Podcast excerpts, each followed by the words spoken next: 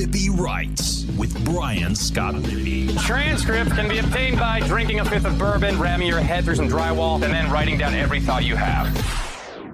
What is up late on a Monday? I am Brian Scott Rippey. Thanks for tuning in to another edition of the Rippy Writes podcast. It is our Sunday SEC baseball conversation with Collin Brister on a Monday. Just had a uh, minor scheduling conflict on Sunday that led us to push the pod for a day. So sorry about that, but I doubt any of you are just chomping at the bit to hear a reaction to Ole Miss's series loss to Missouri that drops them to six and eighteen in the Southeastern Conference. We covered a little bit of that, and of course, as we've done with the last couple weeks, kind of trying to blend it into the big picture of what's going to be a very consequential offseason for this program. But we also talked about the big news in college baseball and what feels like to some degree college sports and sports as a whole the whole Alabama Brad Bohannon uh, sports wagering issue. Then as we uh, as we were recording, a little bit more news broke about the uh, Iowa version of that uh, and how the two are related. Iowa State suspends athletes for potential illegal gambling violations, as well as uh, 26 athletes at the current athletes at the University of Iowa. I think the total is 119. So we really spent a large portion of the podcast talking about that what it means, how the two are related but separate, and uh, what the potential fallout could be. So, uh, a little bit of a different show, but uh, maybe it worked out a little bit as we figured out in real time on the podcast. There's a little more information available from the Iowa standpoint of things. So, buckle up. I think you'll enjoy the conversation if you're interested in that story. Before we get to that, though, I want to remind you the podcast is brought to you by Skybox Sports Picks. Who is Skybox Sports Picks? Well, glad you asked. They're the world's best gambling handicapping website, the inventors of the Skybox Matrix Interval, an advanced modeling mechanism that has propelled Skybox to the top of the sports handicapping industry. Need to check them out. Football season's just around the corner. You want to build up your bankroll before then? Go with Mark Harris and the guys at Skybox NASCAR. They're crushing it on the year as they do every year. I got tagged in some uh, NASCAR beef I saw over the weekend from our guy Mark Harris at Skybox NASCAR. Might have to get him back on the pod to explain that because I think it will be a uh, open June on the uh, podcast calendar with the baseball team probably not making the NCAA tournament, but you need to check them out. They're the best gambling handicapping service in the business. They're the only way to profit in the long run. They go off data and numbers and definitely not their own brain and leans right before tip off, kickoff, whatever. You need to check these guys out if you're into wagering. Go to skyboxsportspicks.com, find a picks package that's going to fit your price range and then type in the promo code RIPPY. That's R I P P E E, and that'll get you 20% off any purchase. Check them out, skyboxsportspicks.com, the best gambling handicapping service in the business. You'll be thankful that you did, as your next year gambling will be more profitable than the last one. I can promise you that. Check them out, skyboxsportspicks.com. Podcast is also brought to you by LB's University Avenue there in Oxford. Go see Greg if you're a Rippy Writes subscriber. That's rippywrites.substack.com. Get a free newsletter from me and discounted meats. The Rippy Right special is currently three six ounce bacon wrap fillets for 20 bucks. That's about a $40 valuation there you're getting for 20 bucks. Three steaks, bacon wrap for 20 bucks. Can't beat that. Go in there, show Greg Krupp a subscription, then go find all your own favorites. He's got all kinds of delicious cuts of meat, fresh seafood, sausages are always a hit. Go in there, find your own favorites. It's the perfect grilling season. Do it before the weather gets too hot. Greg wants to make your grilling experience great. Check him out, LB's University Avenue there in Oxford. All right, here's Collin Brister. A little bit on the Mizzou series and uh, a lot on the uh, larger stories in college baseball, as well as a look around the Southeastern Conference. Enjoy. All right, we now welcome on Rippy Writes baseball correspondent Collin Brister, recording on a uh, Monday afternoon, day late. Couldn't get the schedules to work out. I was uh, traveling from the Delta, playing in a golf tournament and uh, we got too late on Sunday. And I was like, you know what? We're just going to wave the white flag and do it on Monday because you were available. And uh, I don't think anyone was, you know, back in February, people were like, hey, if I didn't put it out on Sunday night, they'd be like, where's the podcast? At six and 18 in the league for Ole Miss, we don't get a ton of those requests. Um, so I don't, I don't think anyone uh, starved for content by uh, us waiting 12 hours or whatever it is that we normally do to do a podcast. And so uh, here we are. How are you?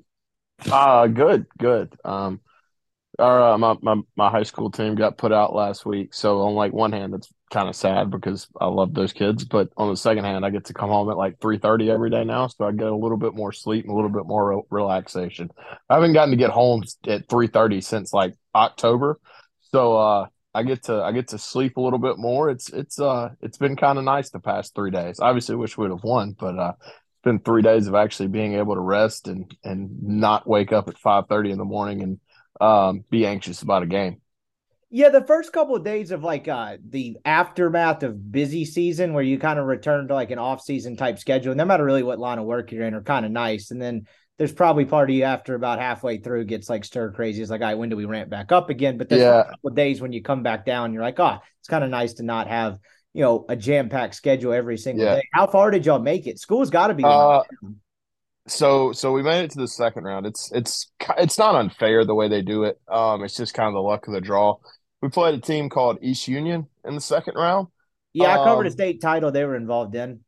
Yeah, they're involved in a lot of them. So we went to East Union on Tuesday, and we're look. I, I'm not trying to be bragging. Our team's pretty good. Okay. Um, and the first pitch that the kid from East Union threw was 93 miles an hour. Um, and I'm like, oh, this is different. He's committed to Mississippi State, so uh, we we we got put out in in two games against them. We we we fought as hard as we could, but uh, really really good team. I I don't see much in the way of um, unless they play poorly, they're going to be tough to beat. And they did not play poorly last week. They played really really well. So, um, good team. Yeah, it was. Uh, but yeah, obviously, I wish we were practicing this week, but uh, we ran into a buzzsaw of a baseball team last week. No doubt. They had uh, this 2A team that has a kid that is signed with South Alabama and one that is committed to state um, in 2A. So that's uh, that's tough. Yeah, that is tough. Uh, that's a pretty solid uh front Yeah. roster for a two A program. And with a kid throwing like 93 like that, it's not just the fact that someone throwing that hard, it is tough for high school hitters in general to deal with because you know it's 93. It's also the fact that you probably don't see a ton of it, and then that happens. No. and all of a sudden you're like, wait, what the hell is this? Yeah, so you know, you you see more of it obviously if you're playing five A or six A, but we play in two A where you know, Yeah. uh, the the like we have a kid, um, 84, 86. That's usually the top of two A, and he's really good. Um, but yeah, you don't you don't see much 91, 93. What we saw was funny. He only threw four innings because they pulled him off after it was kind of the game. It, it wasn't over. I think they pulled him off. There was up. They were up seven to two or seven to one. Excuse me. Well, I think we had four hits and four innings off the kid. But uh, yeah, he's six three as a sophomore, throwing ninety two miles an hour, ninety three. Stat probably 90, 91 with a wipeout slider. Um, I know Mississippi State. I, I think, honest to God, he could. He uh, he might could pitch for Mississippi State like you know right now. Uh yeah, I think we talked about that earlier in the year. I think you brought some this kid up or someone similar. Like, yeah, could they get him uh could they get him to go ahead and like show up to campus for these last few he games? he could pitch right now. Um, but no, everybody's probably sick of hearing about my uh my uh season. So um, I don't even, I don't even want to talk about Ole Miss. Um, so you know, everybody talked about you know how do we get more eyeballs to college baseball. Um, Brad Bohannon and some kids from Iowa have figured that out over the past few weeks. Yeah. This is so- how we get eyes on college baseball. Yeah, so we thankfully, you know, I keep getting worried about like, okay, as they continue to, you know, plummet, uh, them being Ole Miss. Um, I keep thinking like, oh man, what are we gonna do content wise? Then I realized after like last week, I was like, look, we can talk about the off season. You know, we can find little anecdotes in the series and things can figure it out. And then the college baseball world just supplied content of all content, uh, with just it being besieged by apparent uh gambling allegations. Uh, and now two different programs as we're listening to this on a Monday night. I was kind of ch- like the one part of me that wanted to record on Sunday to make it work was just the fact that the Bohannon story had kind of been out there for a little bit, but then all of a sudden we got a nice compliment to it in the Iowa side of it.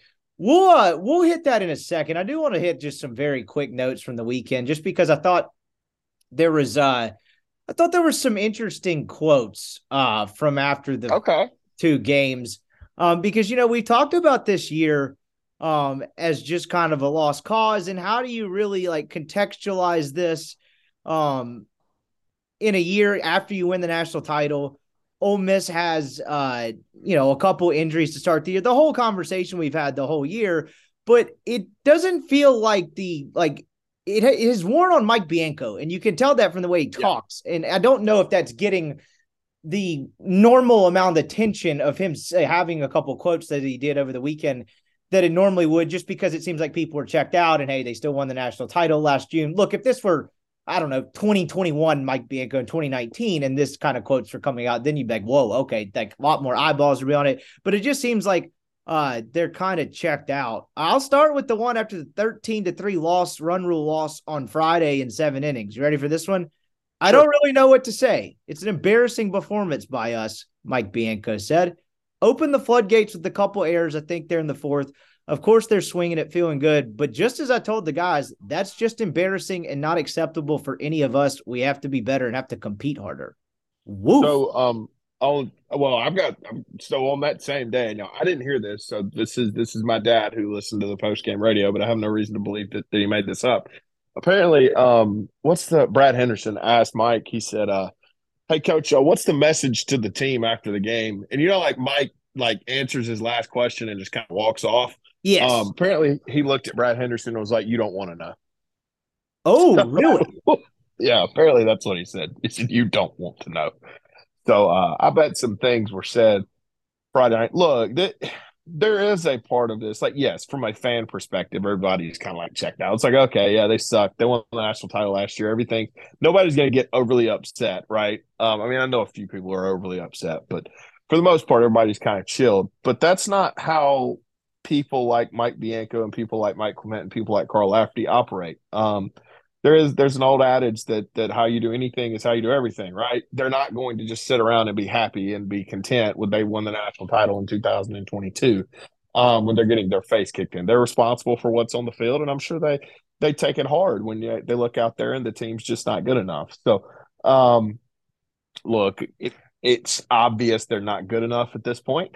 Um, and and and Mike's not happy with the product that they put on the field, and I'm sure they're going to take um, they're going to go about fixing that come the off season, however that may be. But um, yeah, no, I, I don't. That Friday was embarrassing. There's no way to put it, and and frankly, Thursday was embarrassing as well. Um, to be up nine to two and to blow that game, that's that's that's not acceptable. Um, for for a program like Ole Miss, and you know, it just kind of is what it is at this point. Got to come to expect it, but but to be very clear, while you know a lot of the fan base is checked out, the guy wearing number five over there in the dugout, I can assure you, is not. Yeah, you bring up a good point, and I've thought about this a, a couple of times through the years. I think one of the first times I actually thought about this was I was doing that Reds internship. Um, the Reds were not very good uh, while I was there, to say the least. But they had like a that was the year where they fired their manager after like a three and nineteen start. Jim Riggleman took over, and like for the like two of the three months I were there, I was there. They were actually a decent baseball club. They were still just like eighteen games under five hundred because they right. started three and nineteen. But like I remember, I had the White Sox one time and they were in the midst of a pretty rough losing streak. They were already like 20 games under 500. I think their manager was a guy named Rick Renteria. He was actually a super yeah. nice dude. Um, and they lost. I think they got swept by the Reds, and like two of them were like blown leads in the eighth and ninth inning, and then one of them was just like a 13 to 1 shellacking. And I was like, this guy has to answer questions from the media twice a day every single day. And you can tell he just is like, what else am I supposed to say? We're not very good. But like just having to sit through nine innings of that every night and then answer questions about it, I imagine has to get pretty tenuous because fans can turn off the TV and they can check out. And even, you know, I mean, I'm not a reporter anymore. But there's a certain level of checked outness when you're covering a bad team. Sure. You're still gonna like do your job, but you're not locked into every game and every pitch like you would in some different ways. But the people on the field and certainly Mike Bianco in the dugout, like they can't. Well, I say the people on the field, not suggesting Ole Miss has. I've seen teams check out before, but point sure. being, Mike Bianco's not. He's in there trying to win a game every single time he's in there, and I just point that out to say you're exactly right. Like his mindset is, how the hell do we get to Hoover? Does he know? Probably yeah. subconsciously, it doesn't really like matter because they're probably not going to uh to do much once they get there. Yeah, probably, but like he's focused on a kind of a game by game basis and having to watch this week in and week out is pretty agonizing and that's why i wanted to get to those quotes. I just thought those were pretty telling because you don't really hear mike bianco speak and i don't want to call it like melodramatic but you don't you hear him use kind of like sharper more dramatic language like that very often. There's another one from the uh from the thursday game that i just had up uh after they blew the uh, nine to two lead and he said another tough one it's just hard to put into words anymore. Having yeah. a nine to two lead with your ace on the mound with another ace in the bullpen and not to finish it obviously is disappointing. And I actually kind of heard audio of this one and it was not just what he said but the way he said it too I say all that in a long-winded way just to point out that like this has got to be pretty agonizing for him. I don't think he's resting on the laurels of a national title. No, no, this is this is not acceptable for him. And I'm not saying that from my perspective. I'm saying that from his perspective. You know, this is eating him alive. Um, he's never yeah, had no, this too. We've talked about that too, but No. just from his vantage point, I don't think he's ever sat through a year like this. No, I, you know, outside of maybe a tough year at McNeese State, but I, and I can't recall that. Um, certainly has not happened at Ole Miss. I mean, they, they've had not very good teams, but they've never had a team that was six and eighteen in the league or whatever. Yeah, six and eighteen in the league. I mean, like, think about this, right? The worst he can, the worst uh, SEC record he's ever had is thirteen and seventeen. With six games left to go, that record is mathematically impossible. Yeah, they can't get there. I mean, he's won Yeah, one that- series. Yeah. Um, and I'm not sure they're gonna win another. So yeah, no, it's uh look, it's tough and and you know, I know everybody else is just ready for this to end, but but Mike's like I'm sure I'm sure and, and this is what is encouraging and what this is why you probably want somebody like this leading your program. I will guarantee I will bet you money that they are approaching the Auburn series from a from a preparation standpoint, from um uh, uh, getting getting locked in standpoint is the the exact same way that they approached the Vanderbilt series. Is the Auburn series pretty much meaningless as far as you know making the, NCAA tournament? Absolutely. Um, but I will bet you money they worked just as hard this week as they did seven weeks ago getting ready for Vanderbilt. So um, that that's look, this is his job. This is his livelihood, and and and quite frankly, this program is his. Um, and to see the the results of this year, I'm sure eats him alive. As a matter of fact, I know it does. Um, and and they've got a lot that they got to do to fix this because, you know, and I'm sure we'll get into this later in in the year, but this is not this is not something where you throw it up to chance and say, "Oh shucks, just got injured. We'll roll him back out again next year." No, no, no, you can't do that um there there's got to be changes made and i'm not talking about staff changes but you you have got to go get better players because this is not just bad luck this is not just you're not get, making the pitches this is you're not good enough you're not talented enough and they have to fix that Yeah, well said. They absolutely do. And one of the things I wanted to ask you was you saw, I mean, I say you saw it, it was really mainly just in the Saturday game. They haven't really changed the lineup much, but on Saturday, I think they went with Gatlin at DH, Kramer in left Sure. field, and there was maybe one more.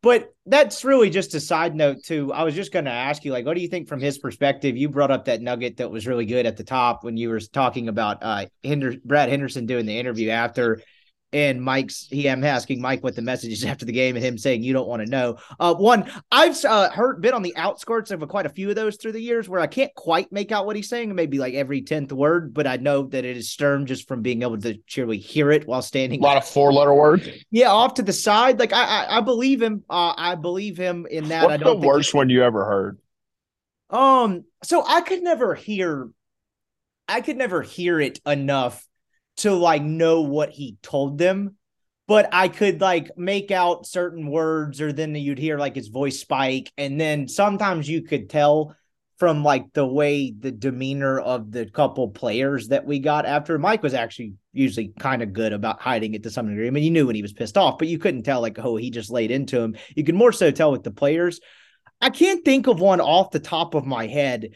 I'm gonna have to just default to one of those midweek losses. And it honestly, I don't think it was North Alabama, but they've had a couple midweek stinkers through the years that are just like those somewhat meaningless but kind of annoying losses where they just played terrible. There was a UAB doubleheader in there one year yeah um that I remember. So one of those where it's like it, act like most of the time it wasn't actually that consequential game, but they played bad and weren't focused or something like that, and he just laid into him. I, I will probably So- think of one later in the podcast, but I can't think of one off the top of my head. But it's that kind of game. It's not really So- after SEC Friday or Saturday night games. That's yeah because those you've got to load up and go play the next day Right. So what Uh, does yelling at him do? But that that was actually what I was getting at though.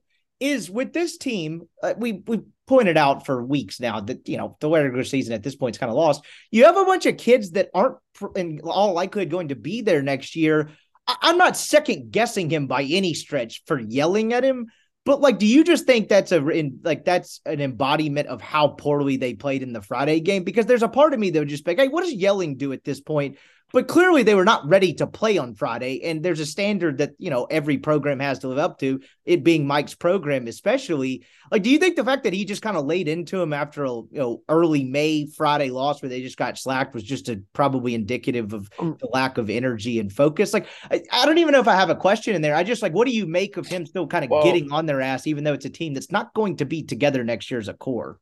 So some of it is is is the context when you bring in Thursday night, like um, the one thing that you know really bothers us, uh, the the coach staff I work for, and I'm sure it bothers every other coaching staff, is when kids feel sorry for themselves. Because let me assure you, nobody else feels sorry for you.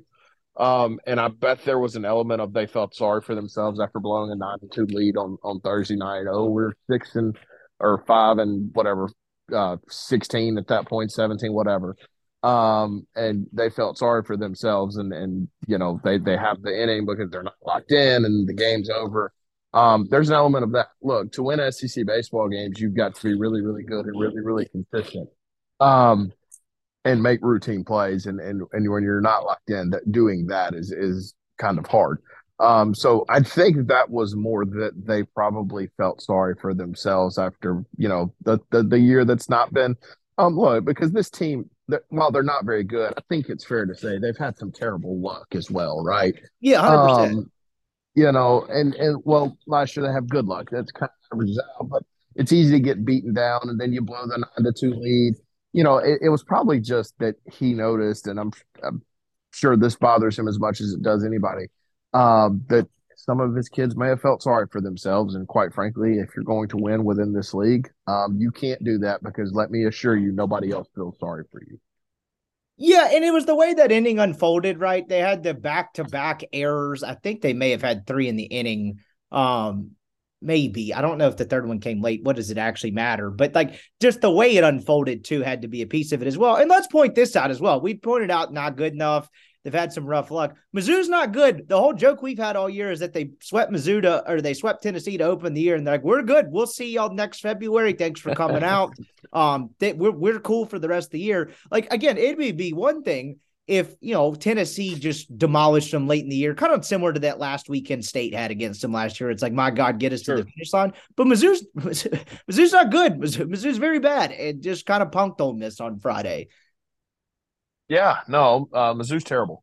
Um, I think that was evident on Saturday. Mizzou is not very good. You know, um, somebody made a good point. You know, everybody talks about Ole Miss's schedule getting easier, but let me assure you, when anybody sees Ole Miss on the schedule right now, they're like, "Oh, we got an easy series." Like Alabama's not sweating the last weekend of the year. Um, well, maybe they are, but they're not sweating Ole Miss. Um, so we need to see the odds first. see if Alabama scratches the Saturday starter. Um, yeah, so you know, it just is what it is. Ole Miss isn't good enough. It's. I hope they make the tournament because that would be cool, and and you know, I'd, I'd like to see them over there in Hoover. Um, but you know, what, what's it really matter? They're not good enough to make a run through Hoover, and and you know, they would literally have to win the thing for it to matter. That was Mizzou's second largest margin to defeat of the se- of uh victory of the season too. Like I guess just to, I hate doing the insult uh, or misery index, whatever you want to call it each week some depressing stats, but they beat a team called Linwood, who's apparently a college, um, 17 to 2 early in the year in a midweek, but they had not beaten a team by double digits all year until the Mighty Rebels came in. They had a 10 to 1 win over Missouri State, but uh, other than that, they oh. had not beaten anyone by 10 runs uh, until the Rebels came into town. So uh, I wonder if you could I wonder if she could bet on Lindwood. We'd have to ask Brad Bohannon, but we would have to ask him about that. Uh, I mean, even they played the New Jersey. I know New Jersey Institute of Technology has a decent program, but you're talking about like a pair of one run games. Like I, we, we don't. I, I don't want to go too far deep into it, but I did just. I've just looked up earlier. I was just curious. I was like, had they beaten anyone by ten runs? No, they had had. No, they're terrible. They're um, terrible. They're terrible. They are. Uh, so uh, real quick, where were you when Ole Miss blew the seven run lead on Thursday? Um, I was we were we were playing East Union. So um, so fun fact, I forgot the game happened, and I'm driving home, and I'm texting him or, or I'm on the phone with a buddy. Um, we're talking about um our the, the, my high school's baseball game that, that I helped coach, and I'm like, oh crap, Ole Miss played tonight. He's a big Ole Miss fan as well. He's like, and he had a game, and he was like, oh, they did, and so I look on there, and it's like uh the I look I like get on Twitter and it's like Ole Miss lost eleven to nine. I'm like, I don't even know how like how, they they have all their pitching. Why are we giving up eleven runs? And then I saw they were up nine to two, and I just like, you know what?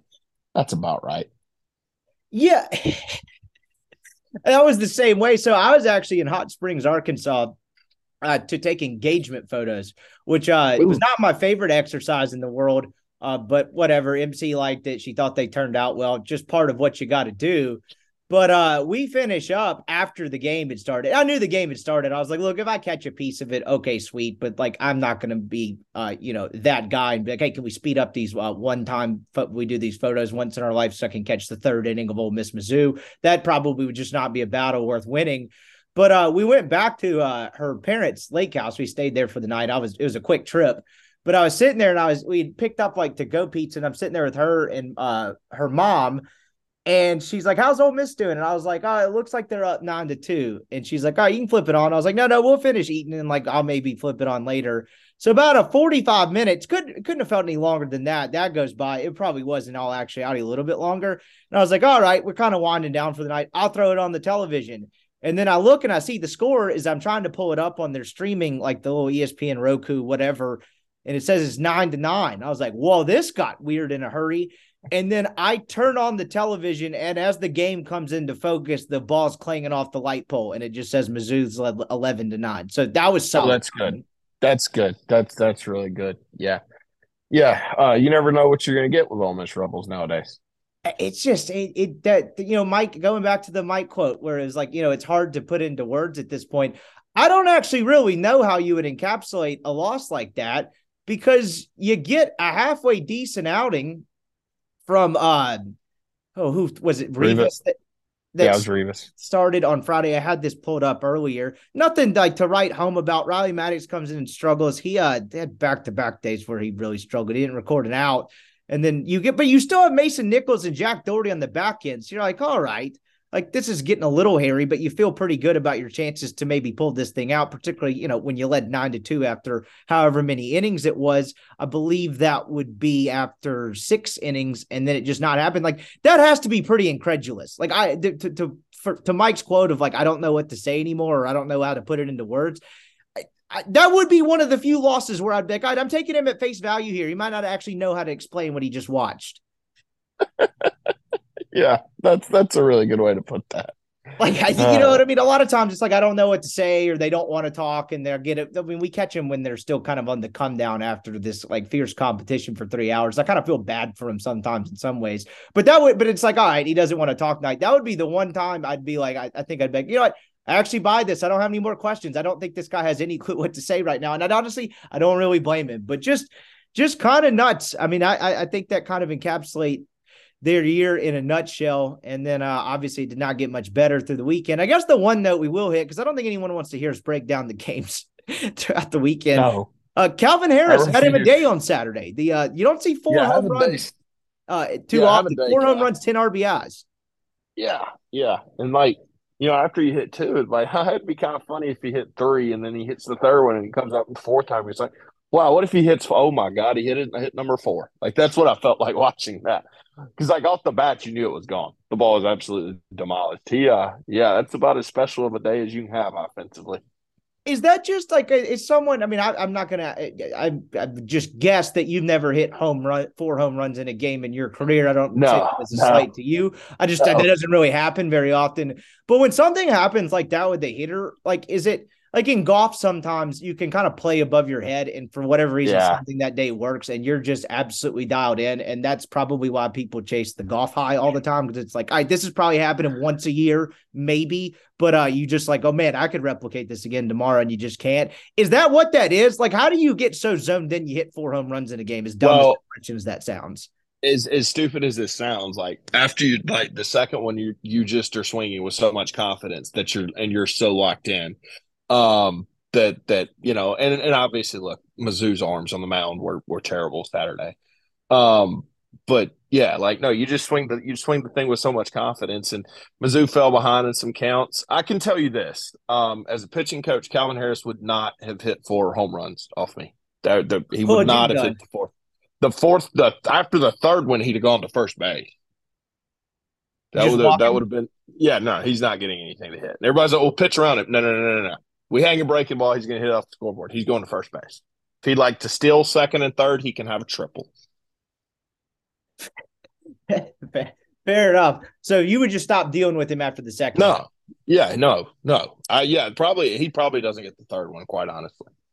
You know what's crazy about the way this year's played out for Ole Miss, and we've rehashed the pitching injuries and stuff like that a million times. They have three guys hitting 310 or better in conference play. Kemp Alderman yeah, hitting 350 in SEC play. Yeah, he's really good. And then Cal's really good. And Jake's really good. Um, Leger's actually been pretty decent too. Um, the offense isn't atrocious. It's just not as good as it needed to be when you consider this pitching. Um, Too many holes. I will, uh, I, will give you one that maybe encapsulates it. After the trio that we just mentioned, who would you guess leads the team in home runs if you eliminated those eliminated Harris, Gonzalez, and Alderman in conference play? So this is SEC play only. Who would you guess is uh, in fourth place home run wise? Chatagnier. Yeah, good call. He's got four, and no one else on the yeah. team has more than two. Well, and two of them came. I can I can remember his four kind of. Two of them came Saturday, and then I think he hit two against Georgia. Yeah, they, um, he, he, was efficient with his work. Yeah, so he's yeah, got ten hits great. the last two series, and it's like really, is happening now? You know how pissed off he had to be at Calvin Harris Saturday? Just stealing his thunder. He had a four hit day yeah, Saturday. It's, it's like, buddy, I played too, and they're not talking about me. Yeah, that's uh that that that's probably pretty fair. But that is probably an encapsulation of it, right? It's just such a big drop off. Like Leger's been pretty yeah. good for about a month and a half, but I mean, outside of that, you're just not getting a whole lot from really anybody. Um no, it's bad. Yeah, it, it's rough. Um anyway, uh so that was fun with numbers with the Ole Miss uh baseball season. Although one of the things that I was looking at it earlier that kind of surprised me, uh Furniss is hitting 311 in conference play. Wow. I would not have suspected that. 19 hits and 61 at bats. I would have never have guessed that. I don't know why. Probably a product of us not being quite as locked in as I'm sure many listeners are out there. Um, but that's that's pretty nuts. And then just another fun with numbers of baseball. Uh, Groff is hitting 232, but has four more hits in conference play than Will Furniss. Riddle me that.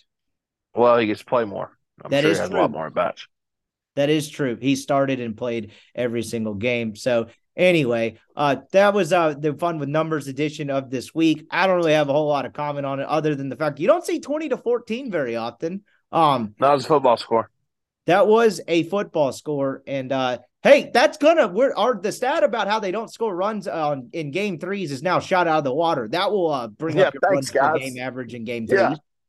yeah, yeah. Now now they're they're they're safe now. So yeah, that'll adding 20 to the total will skew that for sure. Yeah, it'd be a, it's a shame they can't go back and retroactively redispute some of the redistribute some, of those, some of those, runs across the other other games. That would probably be helpful. They might have actually won a couple more. That may be nine and fifteen now. Yeah, exactly. You know, and it's like, hey, don't let the Rebs get hot. Uh, I don't think they're getting hot at uh. no, no. I mean, you brought it up earlier. The worst record he's had is 13 and 17, and that is now mathematically impossible. How many times have we said mathematically impossible when discussing this team's record in the last month? a ton. Oh man, they uh yeah. They got to get better. I don't know how they're going to do it. I mean, I know how they got to do it, but they uh they they've got to get more time. I mean, you got to go get a catcher. Like I'm just thinking out like you got to get a catcher, you got to get a first baseman.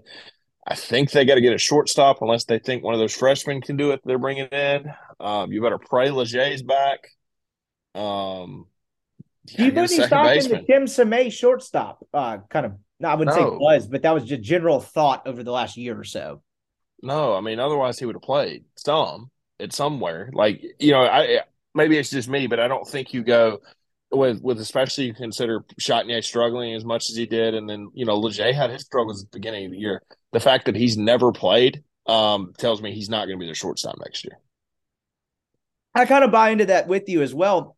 And that's been another strange uh, thing about this year. Uh, not to revert back to the fun with numbers, but just when I was looking it up earlier and writing the very few notes in preparation for this podcast, you know, we talked about it at the beginning of the year before everything kind of went to hell.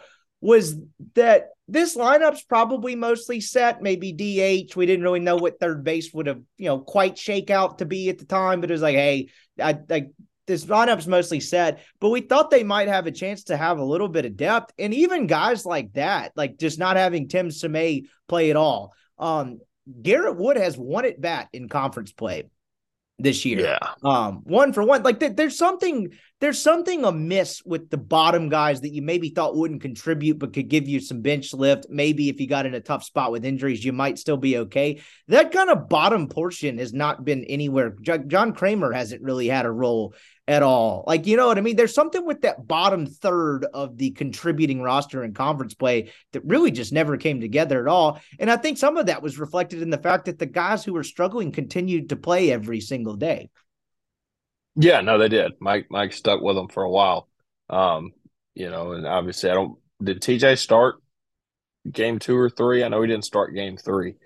Um, so yeah, no, they they they they stuck with the guys that that have done it for a long time, and um, you know, just just not really worked out.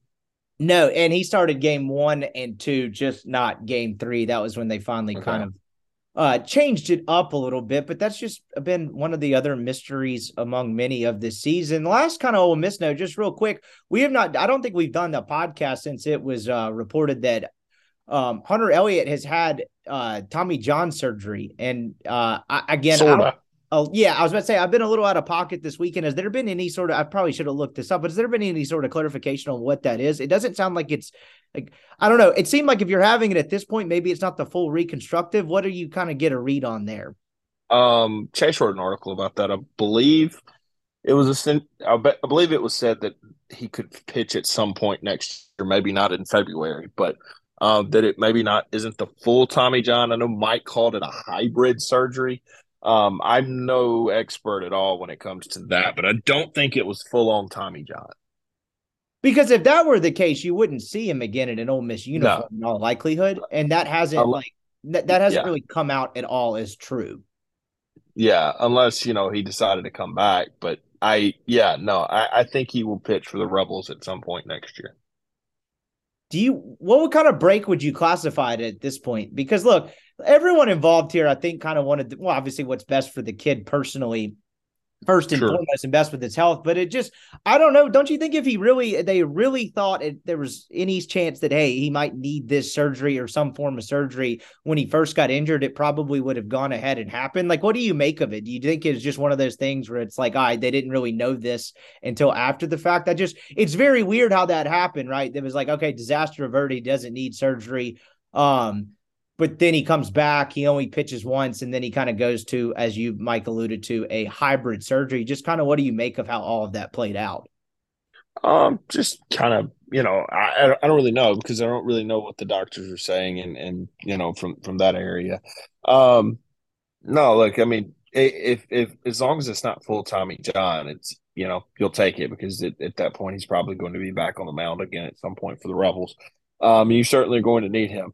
Um, and it also here, here's another thing that it does, and, and obviously you don't wish injury on the kid, but you know more than likely he's not going to be ready to go come February, right? Now you know I got to go get a Friday night dude. Like I, have got to go invest and figure out how I'm going to get a Friday night dude on this campus because the guy that I think is going to be our Friday night dude not going to be ready to go early in the year. So you know beyond a shadow of a doubt that when you're out recruiting in the portal that you better find somebody that can pitch on Friday night Yes, exactly. Like that's uh that's kind of what's interesting as we kind of I guess that's a good kind of put bow on this looking into next year. Like if you're trying to they're clearly gonna have to rebuild this roster. They're gonna have to go get some guys in the portal. With this news coming out and whatever, yeah, I don't know what the timeline is. Maybe we'll find out a little more at a later date like you almost can't make him a core part of your plan for 2024 right? At this point you just don't really know. Like it, it almost is kind right. of you have to put that on the rear view however much you get from him seems like a bit of a bonus but you kind of have to in terms of roster construction mode you sort of have to go into it with just like all right i've got to replace hunter elliott in a way. Yeah i mean you've got to recruit to replace not replace him but understand that he's not going to be especially early um, in his return the, the friday night guy that you need him to be um, just because of the surgery. So, yeah, you've got to do a really good job in replacing that from a production standpoint for sure. Is anyone on the roster a we in the weekend rotation when they get to SEC play in 2024?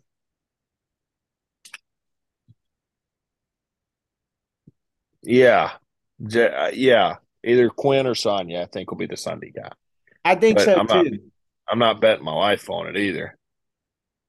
No, I'm not. No, I'm not either. But I just like I don't know. I how many times have we seen the the struggle the freshman year have a big jump sophomore year? Like I, I'm not. Uh, I wouldn't say I would. Uh, like you said, I wouldn't bet my life on it. I don't feel totally confident in that. But that has happened enough times, and they've been they, they've had a good enough track record with developing pitching.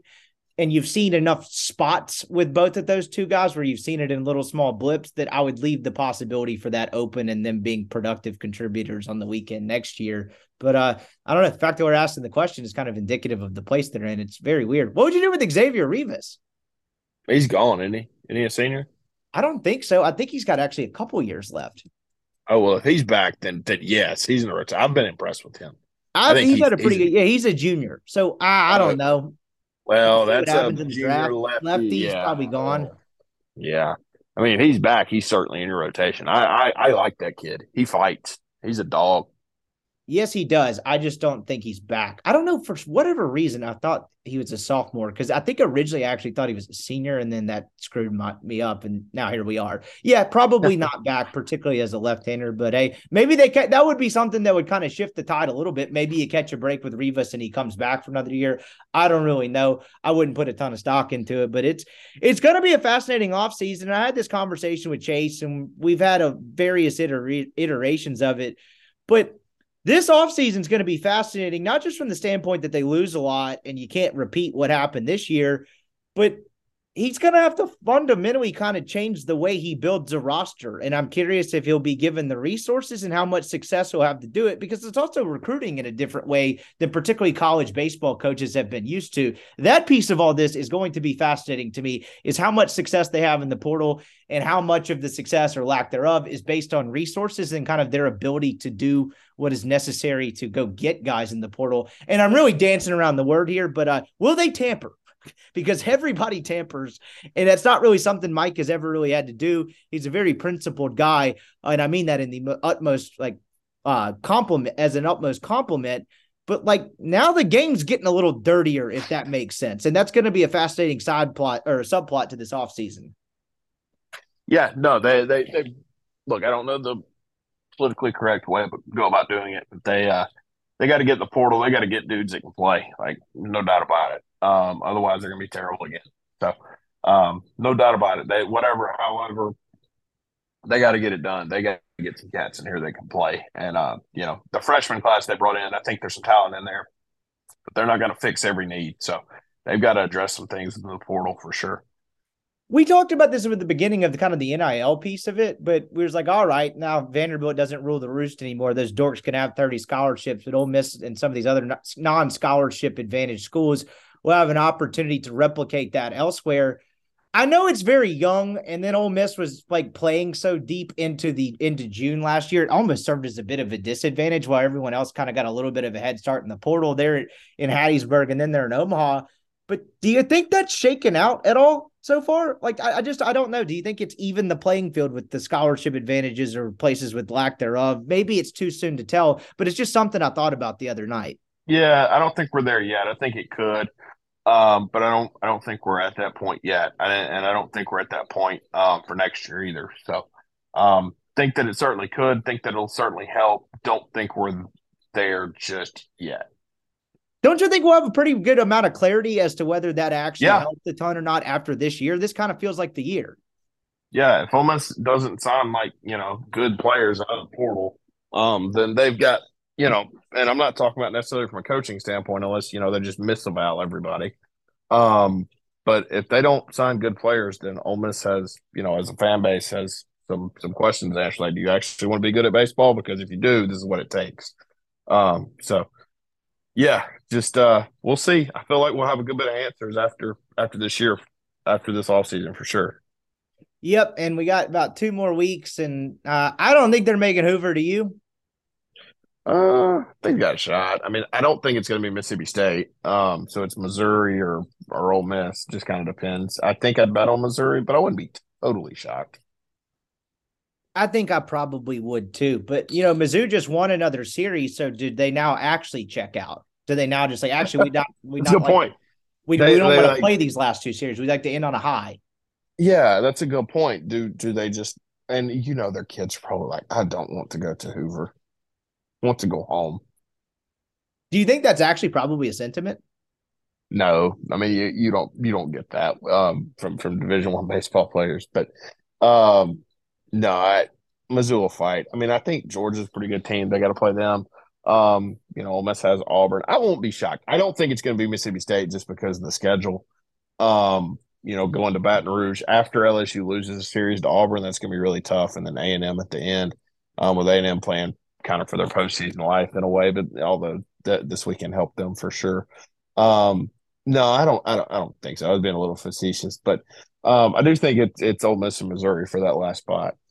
I think it is too, and they don't uh, obviously hold the tiebreaker. Let's get to the main course now. As Yeah. we talked about this briefly over the weekend a bit. Um, this is absolutely wild to me. This was another story that began to really break in terms of I think confirming maybe what we had heard and like thought. Um, because Bohannon gets fired on a Tuesday or Thur- Wednesday. thur- thur- Thursday, Thursday. So that all came out the same day. Man, I had a week last week. That felt like Yeah. six days in its own right. So, Um, so it came out on Sunday night that the state of Ohio was no longer going to allow people to bet on Alabama baseball games.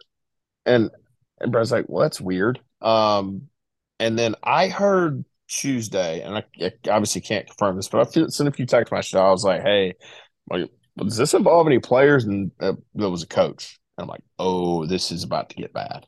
So yeah, and then you roll into Thursday, and the Bohannon you kind of died down on Wednesday, and then the Bohannon news comes out on Thursday because they're going to play that night, and you knew when you tied the two things together. Oh, they took Alabama baseball betting lines off, and Brad Bohannon's fired. You put one and one together, and it's like, uh oh, there's a problem. And sure enough, there was a problem. So when that came out on Sunday, I, I had trouble making sense of it, and I think probably what I default to in situations. Oh wow, we just we just got some news. Holy God. good Uh, timing this or bad is the- timing? This well, it's not Bama, it's Iowa. The University of Iowa announces 26 current athletes across several sports are being investigated in regards to gambling allegations. This is on top of similar announcement at at Iowa State. Oh my God. Oh, Yeah. I'm just gonna say this, and I, I want to be very clear. I have no insight into Ole Miss. This is this is going to be a problem at a lot more than just those institutions. If people start digging. okay. Like I, I, I, I don't have any insight into players betting and stuff like that. I'm just telling you, if there's 26 of them at the University of Iowa, there's going to be dudes, uh, dudes and girls all over the place. Like just logically, that makes sense. 26 student athletes from baseball, football, men's basketball, men's track and field, and wrestling, and one full time employee of UI Athletics, but does not include any current or former coaches. Um, Oh wow! University of Iowa leadership was notified of potential criminal conduct related to sports wagering that also suggested. Oh my God! Oh man. Okay, so we're not just unpacking this piece of it live. I guess Some some uh, somebody did have a good tweet. They said Iowa's offense makes a lot more sense now. that's actually the first thing that popped into my head right after you said that initially. I was like, "Oh, I actually get it now. This guy was just profiting despite scoring no points." Uh, the son that's the offensive coordinator there, uh, for Brian Ferentz, is it? It's uh, Kirk's son. Yeah, yeah, Oh. yeah. Okay, so we're kind of digesting some of this live. You got it at Iowa and Iowa State. I know we're playing a guessing game as this is unfolding a little bit in real time as we're doing this podcast. What do you think this is? Do you think it's just college students because they're not allowed to gamble? I don't think. Um, I remember I was not when I worked at uh Right. the Ole Miss athletic department. But like, even if I had been like super into it, like I don't think it would be one of those things with the like no one would ever figure out that like a, a GA was like uh well, I say that. I don't know. But it never felt like a huge like prevalent threat. It wasn't really that big a deal to me. But it, even if it was like if I was really dying to do it, like it never felt like, oh, someone's gonna come knocking at my door. But Sure. now as sports gambling has become more of a part of the mainstream culture or uh, the kind of the sports landscape in general. Do you think this is just something as simple as like, oh man, they got all they got caught with like FanDuel accounts, they got caught with like I don't know, somewhat legal bookmaking accounts. Like, what what do you make of this? What do you think this is? Yeah, so I think some of it is just dudes placing bets. Like, you know, if you and to be because I think we need to be clear here. If you are a baseball player at Iowa, you are not allowed to bet. And you can correct me if I'm wrong, but I'm 99.9% sure I'm right here. If you are a baseball player at the University of Iowa, you are not allowed to bet on the NFL, like or NBA or anything of that nature. The only thing you can bet on sports wise is sports that do not are not sanctioned by the NCAA. So boxing, mixed martial arts. I think some of this is just dude have dudes having accounts and and betting and you know not necessarily anything nefarious, but it does say that there is criminal conduct involved or possible criminal conduct involved, which is a problem, and which is why those people can't do that. Like you can't bet on sports because if you allowed the point guard from Iowa to bet on the NBA game, well, maybe the shooting guard for Iowa bets against the University of Iowa. How do you regulate that? You know what I mean? Um, so the the the people that are betting on sports are going to be, while maybe not legally in trouble, um, they're going to be in just as much trouble from an NCAA perspective as those that maybe were betting against their own team. So um, that, this is this is bad. This is really bad. So that's interesting in, in a number of different ways. Uh, I saw a report now. I was I'd read a couple stories and I had not seen the criminal conduct note. And again, I, we probably need to have someone way smarter than the two of us on that actually probably sure. knows more about like the litigious piece of this. But like well, the first thing that came to mind was like, remember Calvin Ridley got suspended because he like played a couple parlays or something and was uh, he was suspended for this past season. That was not obviously criminal conduct, but the criminal conduct distinction is is interesting to me because I don't think on the surface, again, I'm just speculating here. I'm trying to figure this out and digest it a little bit in real time. But I'm bouncing just a live thought off you here. If that was just dudes having an account and it's like, oh, they're not supposed to be doing this. They got caught. That wouldn't necessarily be criminal conduct. No, no, no. That that what I think happened is there was 26 players. I think maybe two of them involved in criminal conduct and 24 are not. And I'm giving that as a hypothetical. I would venture to say most of them are not doing anything criminal. They're just doing something that you can't do as a student athlete. But point being, most, not all. So that actually suggests that some portion of the story is a little yes. more dark and nefarious than just yes. guys having accounts. Yes, absolutely. This is nuts. Okay. Yeah. Wow. So you've got 15 uh, so, just so, to just to somehow do a half-assed job of putting kind of the scope of this together. You've got the Bohannon piece of it, which I want to come back to in just a second. You got 26 athletes across various sports at Iowa, and then 15 student athletes yep. at Iowa State to this point that we know of, correct? Correct. Oh man. If you're an AD right now, you're you're you're calling people in, right? Like we we we got to know right now because if, if if and I'm not saying that anybody at Ole Miss is doing this. To my knowledge, they're not. But if I'm Keith Carter, I'm having a discussion with every single student athlete over the next two days. What does that look like? Is it just like a meeting? Like you mentioned calling people in. I mean, yes. I, I, agree. You got to do something to cover your bases, but like, I, I don't know. Like, how I, that- it, you make sure they understand that this is very, very illegal and you're going to get caught if you're doing it. You just reiterate that. There's a note here in this story from the score, which uh, no offense to the score, but a little bit more of an aggregation site than an original reporting site. But it says it is illegal for a person under 21 in Iowa to wager on sports. So that would kind of go to like, do you think that's the criminal activity that maybe, maybe that's possible? Yeah, that's certainly possible. Um, and which and is like criminal, but that's not like match fixing or anything crazy. No, like that's that. going. That's, that's going that's going 85 and a 50. Yes. Um wait, which piece of it?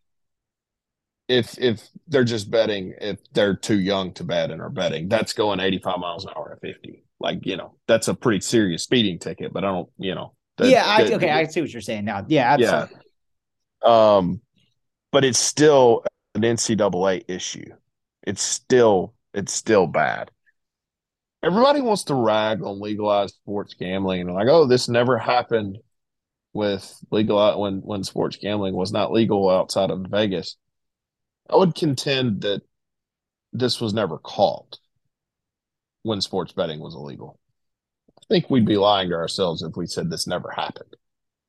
Um, Oh yeah, I absolutely. I've watched enough documentaries on the uh, La Cosa Nostra five families of the mafia to know that that so there's some disconnect there. There's no way this just never happened. There's a guy that still does like a YouTube channel and I want to say like a podcast, and his name's Michael Franzese, and I want to say he was in the Gambino or Bonanno crime family, one of the two. Two those are two of the five crime families in uh in uh in the New York based mafia but he tells a lot of stories about like what because he's one of the very few people that's not either not either dead or in prison um, from that kind of peak of the mafia days in the 80s um, and he tells stories all the time of like we worked with college athletes we worked with professional athletes and like that. They, he makes it sound like it was a hell of a lot more prevalent in his heyday than you know people would like to think or people would like to let on. And the truth is probably somewhere in the middle but just to reiterate your point the idea that this never happened when it was illegal is just not true. I mean no you had the boston college one. That's one of the few public yes. ones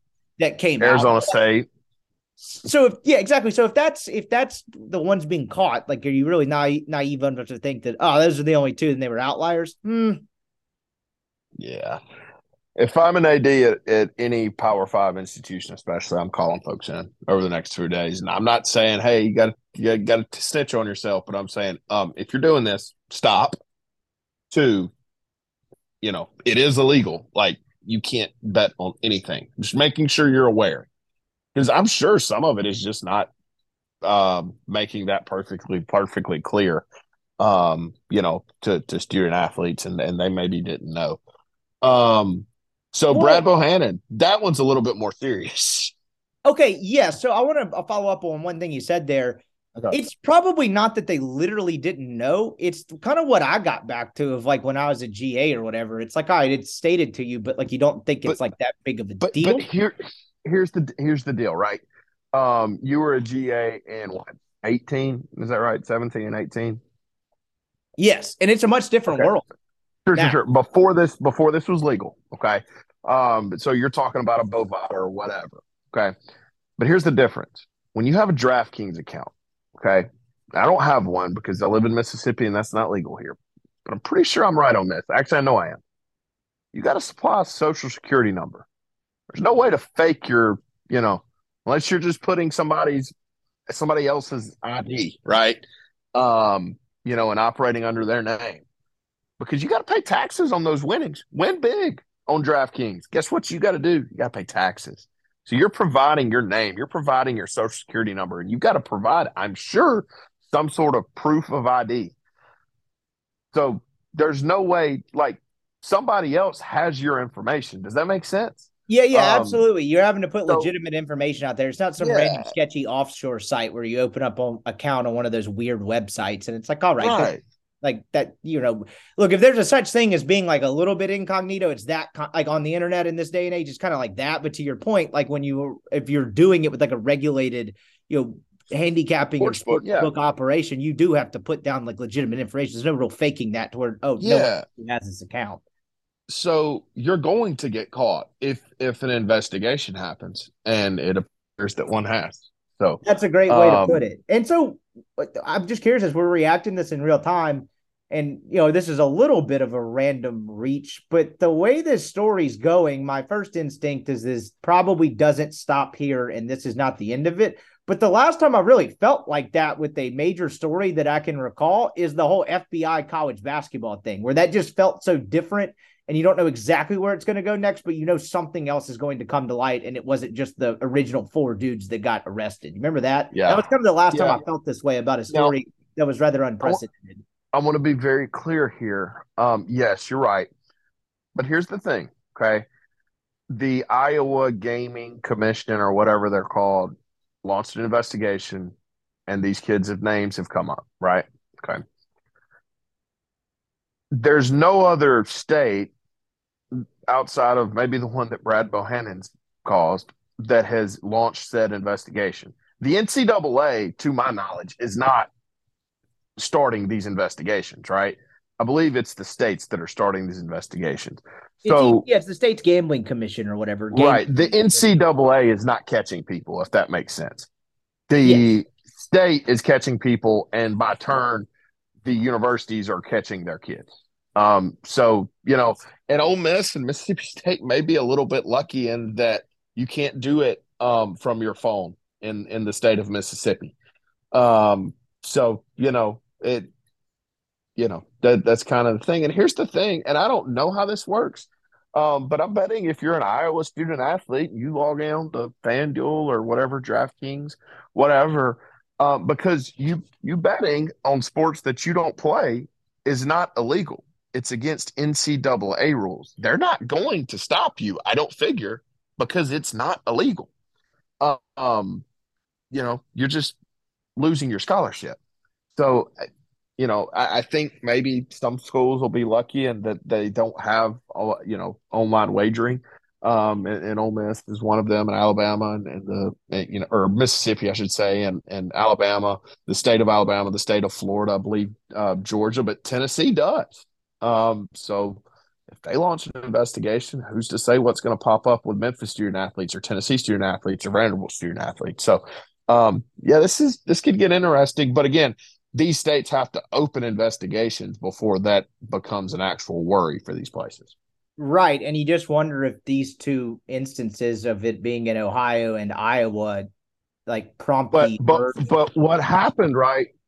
Just speaking, and I don't know this, but I'm just maybe using some logic, they had a criminal activity, right? And that's why they opened the investigation. So something criminal would have to be popped up before they investigated. Um, I would think, or something at least nefarious would pop up before they investigated. I don't think. Let me. What here's what I'm trying to say. I don't think. Take Tennessee for example. I don't think the state of Tennessee's gaming commission is going to go investigate because college athletes are betting on sports because they don't care because it's not illegal they're worried about illegal stuff, if that makes sense.